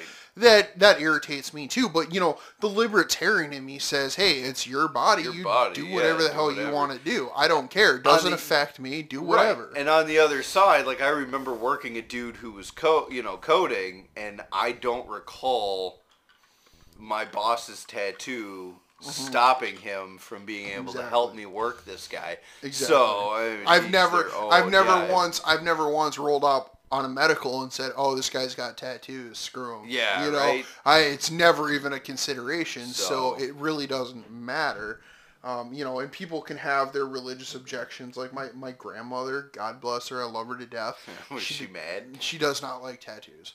Okay. Um, you know, and and hey, I think the, that's a generational thing, right? Think, and but you know you what, know, the, the. Bible, the Bible says that the body is a temple, and that you know you're supposed to care for that temple, and you're not supposed to defile that, and, and I understand that, and but part of me says that hey, you know, given the explanation of my tattoo and what it means to me, I think that that it's I look at it as a way of honoring those people and what it right. represents to me, and not just a method of defiling my body just for the sake of doing that. Right. So there's that. You know. anyway, uh, what what were we talking about? So we were talking about how this week on the weekly reload, yes, that uh, Coming up this week on the re- an hour and eighteen minutes in, I think this has just become the episode. Congratulations! This is now a week twelve episode. yeah, this is no longer a weekly reload. Um, this got rather political for a show that we really we try want. to be apolitical, but you know what? Here's the thing. Here, here's here's the point that I think I've, it's necessary though. In today's climate, I do think it's necessary. And here's the thing. Here's what irritates bummer, me but... is I feel like I feel like you know. Uh, 10, 15, 20 years ago, you used to be able to say, this is the way that I feel, but I can respect the way that you feel. And so I think that us being able to present our political opinions doesn't mean that we're trying to alienate anybody. You know, we happen we happen to agree on things politically, but I could bet you a hundred dollars. For the most part, I bet you a hundred dollars we could bring my wife in here and have a heated discussion about political topics where we're n- none of the three of us are going to agree on things, but at the end of the day, we're able to wrap up that conversation and still be, you know, either close friends or I'm Right. gonna I'm gonna lay You're down next to to my wife that night wife, or yeah. whatever, you It's know. not gonna throw you all the way in the doghouse. Right. But here's the thing: the good thing about all of that is that we, as friends. Can have that conversation. I think that's really, really important in 2020. And- and is but- that we are able to talk to maybe our more liberal friends Mm-hmm. and family. Because I'll be completely honest, when all this started, uh, especially with this election year, in the last four years, I've lost like Facebook has got pretty I- thin. you know, I've lost friends. I've lost family members who think that all cops are bad, Did you read and Did you read my post? I really posted. fucking sad to be honest. Did you read? I posted a rant uh, around July. It was in the prime of all the George Floyd Probably. stuff. It was a read it. long rant where I pretty much said, "I'm taking a break from Facebook. I'm tired of the politics. I'm tired of the drama. I'm tired of everything."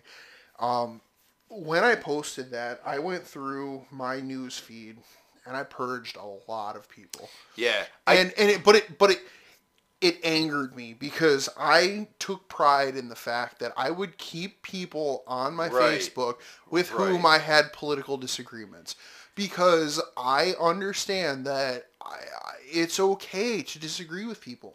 That is it's Yeah. important. It's an that's an important, important part, part, of yes. our societal I discourse. couldn't agree more because that's how you get.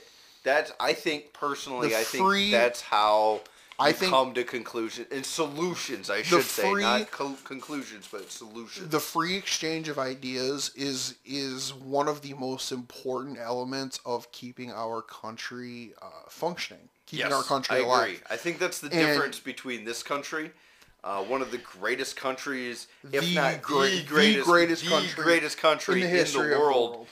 Um, I think that is one And, of the and that's a hill. why. That's a hill that I'll die on. hundred percent. So, um, But what scares me though is that, as I mentioned before, I feel like the Overton window is shifting, uh, such that I think that wasn't me, bro. was that the dog? I think that was the dog. I think that attempts are being made to stifle that free exchange of ideas, I agree, and that I agree. scares me. because, that Because- is well the the thing is is that the fact that there's free exchange of ideas is what scares some of the political elite. Yes. elite, and I that's true on both sides. Because we're supposed to pick our side and just hate the other side, and I refuse to do that. I think there are things 100%. okay, and there are things, and that was the point I was getting at with when I said I was purging my Facebook. Right, the people that I purged on Facebook were the ones that were posting like blatantly like anti-police rhetoric. yeah, makes and makes Christmas freaking weird. Well, but so and that was but I I realized that that was affecting me like emotionally. Like like this it's yes, it's a job, but I don't know too many jobs where your personal health and safety are on the line. And so I I take that a little more seriously than I would if say my job was to work at UPS or the grocery store or, or whatever. And so when I, I log on to Facebook and I see people posting uh, like blatantly anti-police uh, content, I, I, I, I, it started affecting my personal well-being and I had to say like, look, I, I, I can't, this constant bombardment of negativity, I, I can't do it anymore. Right. And it wasn't a matter of not wanting to have that discussion because most of those people were not willing to have that discussion with me because I would I would engage some of them and I would say, "Hey, listen, I understand if you're looking at this from the outside looking in and seeing these like the video of George Floyd, that was a horrific video." Yes, but then I would say, And but then I would bring up policies that are going to be changed. but then, because but then I would bring up statistics and facts, and they were not willing to have that conversation with me based on facts. And so at that point, what am I supposed to do? I'm not going to sit here and keep getting berated just because I I have chosen to work in this line of work where my my my physical safety is threatened because I want to try and help people and then sit here and listen to you berate me for it. Like I'm I'm just not going to do that. I'm not going Right. to do it. So I ended up, yeah, when all this kind of started, really in the midst of all of this, I lost uh, three Facebook friends. I pride myself on that. I won't just because because I've got a I've got a, a cousin who I love dearly. He is always been there for me. Hardcore democratic socialist, whatever the hell that is. Um, hard because it's It not means- a real thing. means- That's well, the joke. what it what it's it not means a real thing. what it means is that you vote one time for a socialist and then you never get to vote again. Yeah, well, and you know, communism can be voted in, but it can only be shot out. Anyway, um, he is like hardcore socialist. He's very open about it. I love him to death. I refuse. Like we've had our conversations about gun control and very heated, in fact, conversations about gun control. I I pride myself on the fact that even though it can get very heated, that most of my friends and family are very like I I've gotten away with. Uh, I've got some pretty good friends and family on the social media that will have a uh, calm discourse on on uh, these issues. I've had to block or I've had to delete three people. One of them, unfortunately, was a family member who actually blocked me, um, but she was so That's radical. sad. It's the saddest thing ever, and it sure made Fourth of July friggin' weird. Um, which is kind of the point of what I was saying. Like, I don't, I don't know, because she was like, I'm like sitting here bringing out statistics and facts because I, I will argue my point with logic and But critical the thinking. rad- the and radicals she's sitting there calling me a coward and telling me I'm a piece of shit, and I'm the, like, the radicals have no interest okay, in facts. yeah, no, she and she's so man, the Kool Aid must be great because she's drinking the shit out of it. Yep. And um, you know, Well- she blocked me because she sucks, and uh, I'll still love her to death. I'll love her till the day she dies. Mm-hmm. But you know, it sure made it was an interesting Fourth of July. I haven't talked to her since. She still talks shit about me on her social media. I know this because it's not like she blocked any of my other family members. And Yeah. by the way, that drives me crazy when I get family members calling me up like, "Hey Zach, did you hear what so and so? Like, I give a crap what Yeah. she says about me. Well, and so okay, but so here here's another thing that really kind of irritates me, and I've had this conversation with like my wife's family, right? They they mean well, and I love them to death. They're the nicest people. They would give you the shirt off their back, Right. And they're granted they they do just fine. They live comfortably, but they don't have a whole hell of a lot to give in the first place right. and they're amazing people. But when all of this kind of uh, BLM and the, the riots and everything started, and they were posting a lot of stuff about that, and I kind of commented like, "Hey, you know, I just want you to understand that the there's two different things in regards to BLM. There's the idea, the the general idea that Black Lives Matter, and nobody can dispute that. Right. I don't know a single I don't know a single cop, and I know a lot of cops.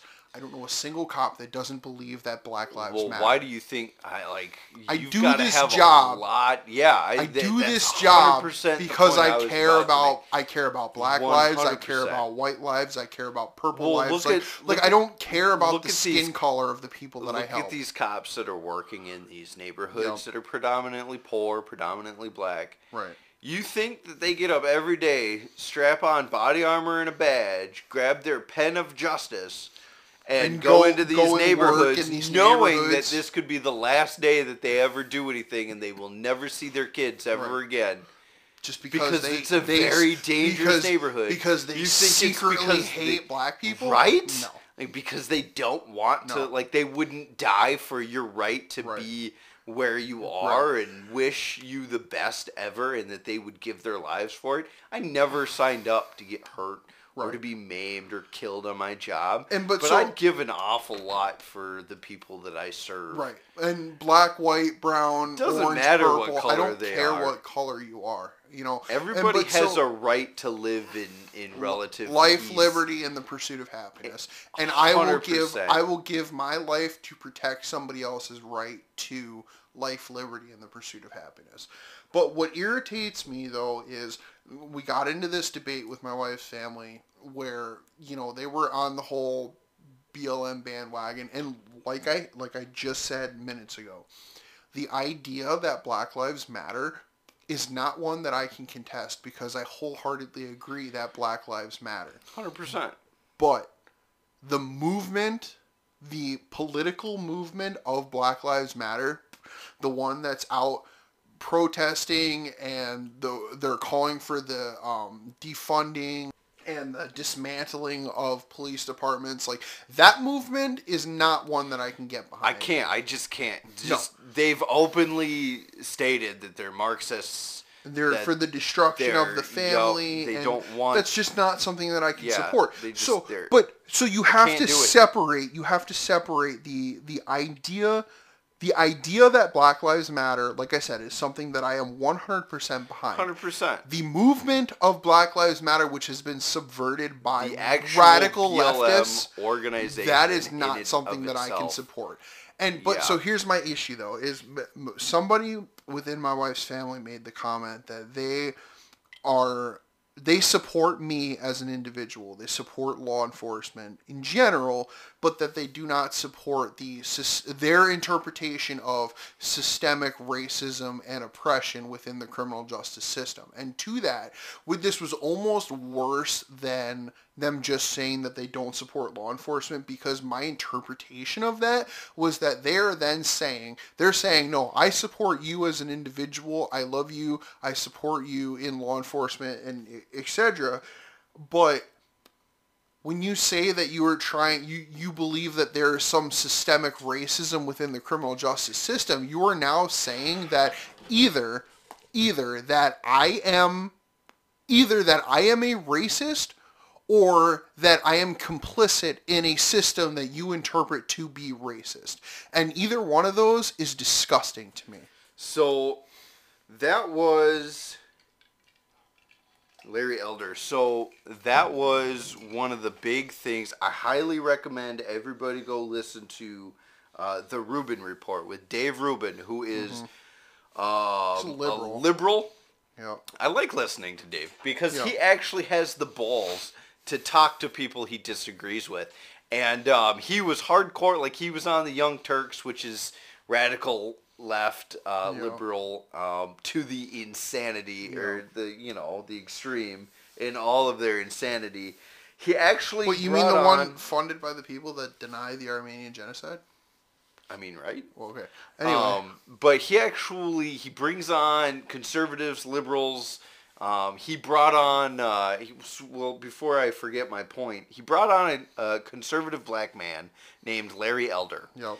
And he actually they actually got into a discussion about systemic racism. And Larry Elder, aforementioned black man, who said, you know, he asked point blank, Dave, what what give me an example of systemic racism.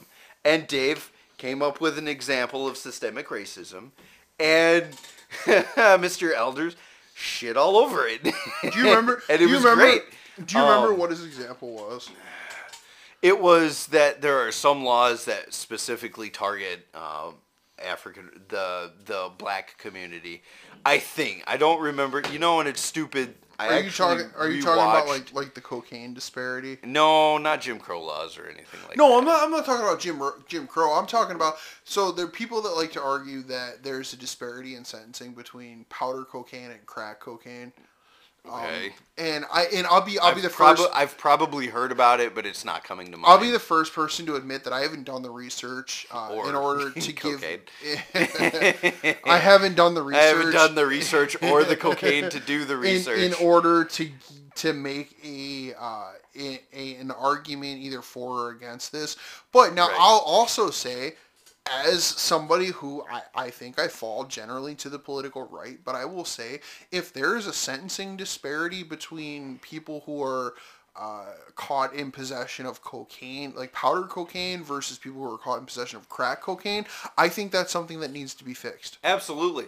So, and that's kind of how I see it too. I will be the first. I'll be front of the pack if I ever saw that there was like a Right. disparity or. or But again, anything like so that. I hate to- I especially if hate it was to- between like um, Larry Elder versus me. Like if I Right. got caught with a specific amount and then he got caught and that was different. You got a higher sentence, And, but yeah. you guys are the same. just because the same there's criminal some history sort of- and yeah, points I and all would that, be the yeah. first in line to be like, "That's fucked up. You Yeah. should probably not do that. Like, we need to change this, and I'll die on this hill until you know what. I will fight to the death for that because that's that's immoral and Right. wrong, and it And but shouldn't so- be about that. and I- I It hate- shouldn't be about I hate- colors. You know, I hate to default sex, back. gender, social class. I That's all hate to bullshit. default back to that Ben Shapiro argument, but he talks a lot about the um, people who who uh, kind of default to this claim of systemic racism, but refuse to provide specific examples. Well, where you know, if you if you provide me with a specific example of something, a systemic uh, a law or a policy or anything that that disproportionately affects minorities, please tell me what it is so that we can fight it together. right, and that's because- what. Because if you want, because okay, so it, say, take it down to a field that both of us can understand. Say Right. we work in a in a city, a municipality Mm. as law enforcement officers, right? And if you come to a city council meeting and say, uh, say we work for the, I, I don't know, the um, just a, a Memphis, say it's Memphis, Tennessee, whatever. Okay, because we're So- nowhere near that. Yeah. So Neither of us work for the Memphis Police Department. I don't work at all. Exactly. Well, so I'm a rent a cop. Yeah.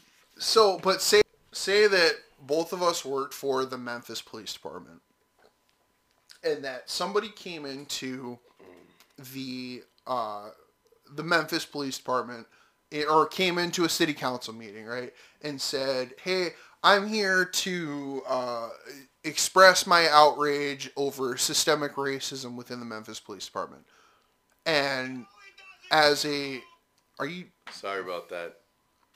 trying to have an intellectual Do your conversation thing, here. dude. I'm watching Joey Tribbiani on Jesus Friends. Christ. I know, So right? okay, so Jesus. say that you know you and I work. We work for the Memphis Police Department, and uh, a resident comes in and says, "I'm here to complain to the city council about systemic racism within the Memphis Police Department." And they say, "Okay, this is something we want to take seriously. Yup. What what are you interpreting to be systemic racism?" And instead of pointing out a specific thing, they just go, "Oh, it, what do you mean? What do you mean? Are you questioning me? Are you a racist too? Are you a part of this racist system?" Um, and it's no, Yeah, it's that's bullshit, and I you immediately lose my attention when you do that. Right, Because I'm, but so- I, like I said, I'll be the first in line to fight for that. But no. if Bro, you come, come in, no, table with if you come in, if you come into this meeting with a date and a time and a location, a case number, and you say, "Hey, on this night at this time, you stopped my uh, my African American uh, sister, and you charged her with driving under the influence. You brought her into jail. You you you processed and cited and whatever you know whatever that legal process is." Yep. And then the very next di- night, and here's the date and the case number and the time and all that, and you stopped my white neighbor and you just gave her a her ride gave her a ride home and didn't charge her with DUI. Okay, that is that is an injustice, and that's something that we need to address. oh, absolutely. But and I'll hiding- be first in line. And I will be the that. first person to tell you, 100%. that is messed up, and we need to fix that. Both of them need to be charged with DUI. Hundred percent. But hiding behind this this broad blanket of systemic racism, it doesn't it doesn't help anybody to fix the problem. Right. Because you're now you're just attacking everybody who's a part of this system and you're demonstrating that you have no interest in actually fixing the problem. right. And that's what irritates me. and that drives me crazy. So, anyway, check out Dave Rubin, the Rubin Report. He talks to Larry Elder. He talks to a lot of people, but um, he actually speaks about uh, the conversation with Larry Elder when he did you, you, you, and this was a point you were making is nobody really ever comes up with examples, and that's what Larry Elder was was asking specifically. Uh, Dave Rubin's like, okay, well, you think that there's systemic racism in law enforcement or, or the law or whatever? Give me an example, and um, that's what that's what uh, Ben Shapiro does, and and all these people that argue against that as well and nobody generally brings i applaud dave for at least trying to you know this is what i believe. He's very open uh, in saying that his political ideals shifted after this conver- specifically this conversation because a black man came in and was like, "Hey, yeah, no, there's black president. Like, there, yeah. you know, you guys, America, we got it pretty good. Like, America this ain't as racist as, as, everybody says. You know, so um, yeah. I highly suggest people go and listen to it if they're interested in politics. If not, don't worry about it, dude. I'm you know. Well, and so, so, here's another another one I wanted to point out. Um, I recently have listened to a really really good podcast, and I know I know we've plugged this guy before. Um, Andy Stumpf, Cleared Hot. Yep. Uh, is it's a great show. He within the last uh, less than a month because he well he did a two part show with a guy named Suresh Madhavan. I think I apologize if I'm not pronouncing that pro- properly, but he he did a, a two part episode. I think it was God. It was in total. It was probably Jesus. four hours long. Three, four, four and a half almost. Yeah, between the two episodes. Like. Um, but so he gets into a really good conversation with this guy. Um, he was a police officer in New Jersey, and um, he worked for an agency that it kind of sounds like and granted you have to take it with a grain of salt because you're only getting this one guy's uh, perspective on what happened. But it sounds like he worked for an agency that had some systemic problems. He sounds like he kind of got railroaded by the agency. Um, they didn't it sounds like they didn't want to hire him in the first place but they hired he was a person of color. They hired him. He had a lot of issues uh, trying to fit in within the agency uh, it sounded like after you know what eight ten years of working there, he he kind of got railroaded, um, and and that's a conversation I'm willing to have because if if 100%. if if it's the case that this guy was forced out of this agency because of his skin color, that's disgusting, and I want that fixed Absolutely. immediately. People need to be fired over People this. at the highest levels Absolutely. of that department need to be gone and out of law enforcement. But the fact of the matter is that his situation from from my my humble experiences in the law enforcement world, he is the exception and not the rule. Yeah, I've never actually like so being being in the uh, kind of doing the things that I got to do in law enforcement and be put in the situations that I was put in. I got to see I got to meet a lot of people from a lot of different agencies in a very specific state. Mm-hmm and I never once I never once met anybody ever who didn't think almost exactly the same. There may be some mm. uh, differences that we had in opinions on certain things, but well, I've never met a police officer of the thousands of police officers because I was an instructor. I got to go to schools yeah. and stuff. I met thousands of police officers who would die on the same hill that we would die on on that. Oh yeah, I, we fight a lot of battles on a lot of hills. A lot of hills. Well, and so, but here's so, here's my thing, and this is the kind of the point that I wanted to bring up is the fact that you know what, I am not. I am not the be all end all of cops. I, I will no, never pretend. True. I would never pretend that I am. Um, I'm not an really. I'm really not an instructor in anything. I don't know. I don't know all the cops that there are. But I'll tell you what. I know a lot of cops. I've met cops right. from across this this state. I've met cops from across the country. I know cops from the, my hometown. I know all. I know a bunch of cops from across the state that I grew up in. I know, I know a, a lot well. of cops, and I will tell you the one thing that I can say unequivocally without debate, I do not know a single cop that just wakes up in the morning and says, "I'm going to go kill black person today." I yeah, do not no. know a single That's cop that has that mindset. There isn't a single cop in this country that has that mindset. I don't. You know what? No, I, I I'll even qual. I'll qualify it. I am willing to. I'm willing to cede the ground that there are racist cops. Oh, sure. There are racist politicians and racist doctors and But- racist teachers right. and But with that, I think it's an extremely small percentage of the total population of oh, that yeah, line of work. absolutely. And again, I'm not gonna pretend that I know any sort of a majority of police officers because I don't. All I can say is that my entire experience from from my uh, my childhood to going through high school, through going to college, through going to cop school, through uh, working as a cop, through being a field training officer, to being all of the training courses that I've gone through. Um, I've met a lot of cops in my 20, 29 years on this earth. I've never met a single cop that has made me stop and be like, "Oh, Dude, I- that guy that guy shouldn't Yeah. be a cop." Hey, that guy, that guy is a freaking racist, and he shouldn't be a cop.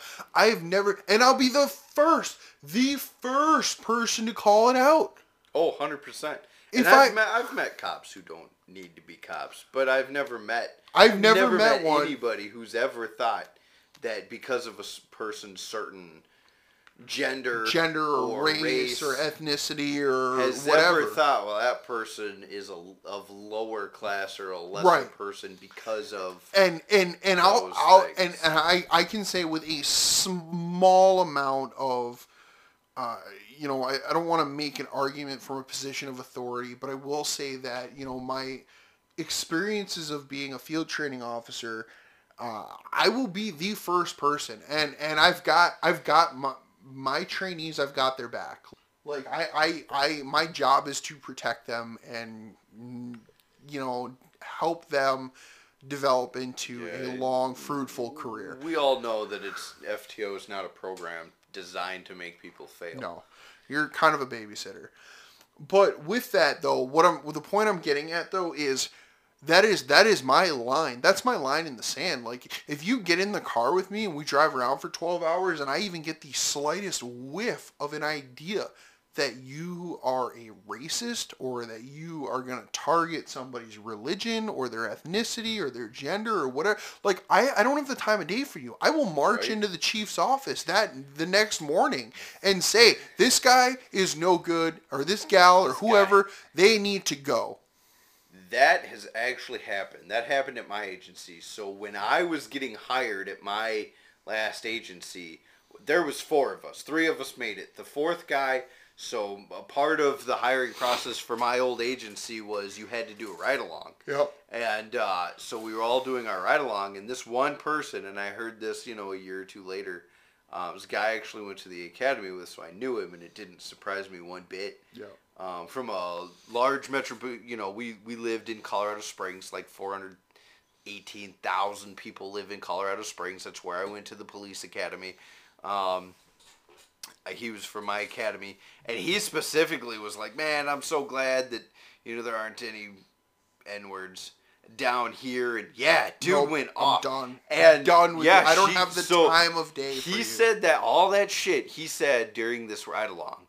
What he didn't realize is the police officer that he was riding with was married to a black man, yeah uh, who everybody at my agency loved. By but you know what but you know And what she That- was like, "Yeah, cool, okay, uh huh." and she's making mental notes And she went straight to the chief, well, our interim chief at the time, who's now the sheriff in that county, and was like, absolutely no go. You don't even Yep. like we'll all quit. Like don't don't hire this guy. This is why.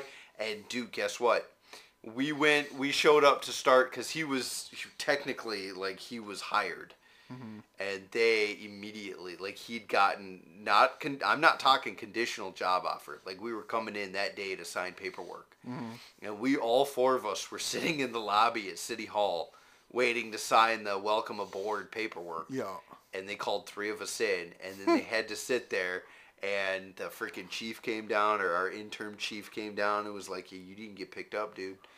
Like, Yeah. sorry, bro, but Good. you guys gave me the job. Well, we're You know, taking while we're it back taking it back because this, you know, Yeah.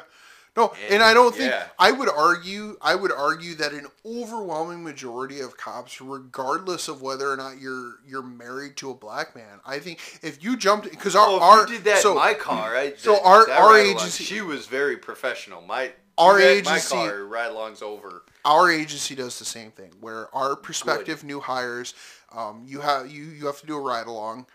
And it's kind of our opportunity. We have two guys myself and another guy where you ride with us for you know 10 12 hours and we just kind of get a feel. And it's a good experience for It's us to figure out you know hey were you putting on a front during your your half hour interview or are you a, are you a solid you a candidate? dude yeah or or do or that? do that you Right. know and so um, it's the same thing. Like I, I, I have to believe that regardless of whether that officer was married to a black man, that you, if you jumped in, if you jumped in my car and you pulled that shit, I would Oh. drive, I'd drive you back to your car, tell you to have was- a good night. The consensus around my agency with my guys and gals were that that officer was incredibly professional Yeah. and responded to that properly, and uh, the rest of us were all a bunch of dicks who would have responded very negatively. I would have, I would have, I would have booted, there- I would have booted you out of my guys car. and gals that would have done the same thing I would have done. Kicked your ass out in the middle Yeah. of Main Street, like fucking walk back to Yeah. the PD to get your car. You have no business being anywhere near me, my profession. Yep. Period. I just, and yeah, and, and it Like just, that would have been an ass beating. Again. like again, I, I have to say, I have to say that you know, granted, the my my field of experience is a fairly small sample size, but with that, I of every single one of the cops that I know, I don't know a single one that would have sat there and said, "Oh yeah, yeah, no, I agree with you." Like, Oh yeah, no. He she was just like, uh huh, okay. and and that's one thing, Mental note without making it awkward. right? But she, yeah, she's married to. That's one thing That that I take a lot of pride in in the fact that us as cops we we police ourselves. yes. If you have no Yes. business being in this field, uh, we're we're gonna do something We're about it. gonna- We're yeah. we're not gonna protect bad cops. Like there may have been a time, you know, many years ago when that was the orthodoxy that you you were just gonna protect other Yeah, cops the- just that- because he was a cop. And, had your back. yeah, and- and one some one one time he had your back I or whatever. you, but- nowadays, nowadays, it's one of those things. Like when I went through FTO, it was very, it was made very clear, day one, hour one, that you do what you got to do to get home. Yep. But if you, i but if there's something messed up, like Yep. we're gonna eat you ourselves. It Yeah. was very clear Yep. that my officers were looking at me, or the officers that trained me, and I love every single one of them, except for one of my FTOs. But I won't get into that on this episode. But um, it was very clear that it didn't matter what political party you serve or uh, per, You know, fell into society- or you're- uh, subscribed to. It didn't matter as Yeah. long as you were good to the people that you served. And my agency, the officers that I worked for, they weren't robots, but they were very community service. Even if they didn't realize they were, you know, uh, community service oriented, Yeah. uh, they're very, very much consu- co- community oriented and everything. And and uh, it was, and I miss that agency. I say I miss it a lot. Um, I want to. I would like to go back. Um, they were very, very, you know, for the community. We served the community. They didn't put up with shit like that. They No. didn't put it. And that guy, that guy wouldn't have made it through his first day of FTO No. anyway. But um, No, and I just I, like I said, I very clear from the get go that that wouldn't be pr- put up with. right, and I like I said, I I gotta believe that it's like that everywhere, um, or in in an overwhelming majority of agencies. Yeah, it's hard to. It, it would be hard for me to believe that entire agencies are the opposite. Well, and even even this this uh, this episode of Cleared Hot that I was telling you about, where this guy had, it sounds like there was some systemic racism that he dealt with, and I, I'm horrified by that. But it, he also went through the episode talking about specific people within his agency that helped him out. People that Yeah. he he didn't hold grudges against, people that you know were that had his back, that helped him out, and and so you you can't tell me that that entire agency is systemically racist when he is in that episode saying, yeah, but this guy this guy was pretty good. Well, that guy wasn't very good, but this this guy really helped me out. Right. So, I had a commander who really stepped up, and yeah. I don't know. I've never actually. I I'm going to. Uh, I'm gonna listen to those those two episodes. They're really good. They're Yeah. good. He he talks about you know uh, he was he was forced into a situation by a supervisor that was kind of beyond his control. I, I don't think he he basically he was put in a very difficult situation by a supervisor um, where he initially was less than truthful. Um, I think he was wrong for doing that initially, but immediately after the fact, he recognized his error. He went in, he tried to fix it, and then like months later, they fired They him. They fired him for that. for And they said, truthful. yeah, they I said you last- have. I think either we were talking offline or I think we were talking offline about were this, we? Okay. but he. I remember talking to you about this. in the way that he explained it, he said like he's like I was walking out. Um, his buddy came up to him was like, "What was that about?" He's like, "Hey, this is what's going on." They kind of asked me about it. He's like, "I kind of felt like I was supposed to protect my sergeant." His buddy was like, "Hey, man, this sergeant, he's a bad dude. Like, he's not a good cop. He's not. He doesn't have your best interests at mind in at heart. Like, you need to go and tell them the truth." He mm-hmm. like minutes after he was in this meeting with his administrators he went back in said hey listen i made a mistake. This is what really happened and he fixed the situation. So here's the deal. Just listening to that, um, good good cops and good friends, even if they're the ones that screwed up, will have your back if you, uh, you know, say something. So in Colorado, they actually have a law, and I got into an argument with I don't know if you remember the gentleman that officiated my wed- like over my wedding and Yeah. everything, because I didn't go the church route. Yep. Um, he was a police officer. Did uh, worked up in uh, Minneapolis, Minnesota, uh, as a human rights investigator who investigated stuff. Yeah, and me and him got into pretty, pretty. Uh, I don't want to say heated, but it was amped up uh, conversation about um, the thin blue line and what it represents and and and everything. And I, you know, I will. Uh, I said it then, and I'll say it now, dude. If you've got uh, cops who are going above and beyond and and using excessive force and everything in Colorado, uh, it's actually state law. It says that if you witness an excessive use of force, you you have a certain amount of time. You have to report it. And I know back in the day there was a time uh, where if you ratted out your buddies uh, for getting it done, quote unquote, um, i.e., using excessive force, you were You were the you rat. were you were the problem.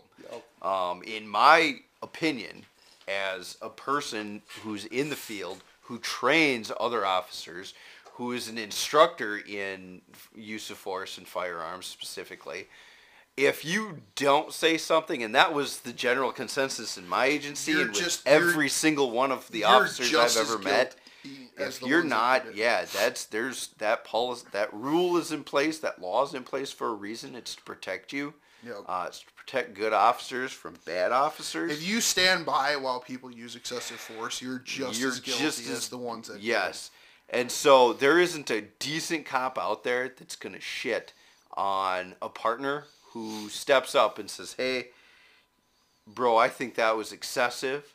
Mm-hmm. You need to figure it out. We need to go to our supervisor. Yep. Uh, because that officer would expect the same from me. I would expect that if I worked with Kyle and I, you know, and I've been pulled aside, I, I ended up having, it's stupid and I'm rather embarrassed about it, but I ended up slipping and falling on somebody who I was trying to arrest. Mm-hmm. And immediately before that, it was pretty heated and pretty amped up. Like we walked into the store and he immediately got up, was like, "Take me to fucking jail!" and just started freaking out. And I was like, "Holy shit!" And it was super amped up. And I pulled my taser and I was like, "Get on your knees!" And I walked up and I tripped over myself.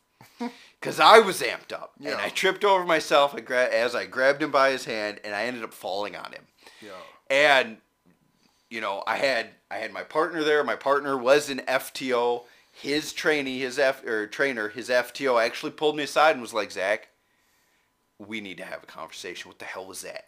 Like, there was no need because it looked, and I understand looked how like it, you looked- it looked tackled like him. I tackled him. Yeah.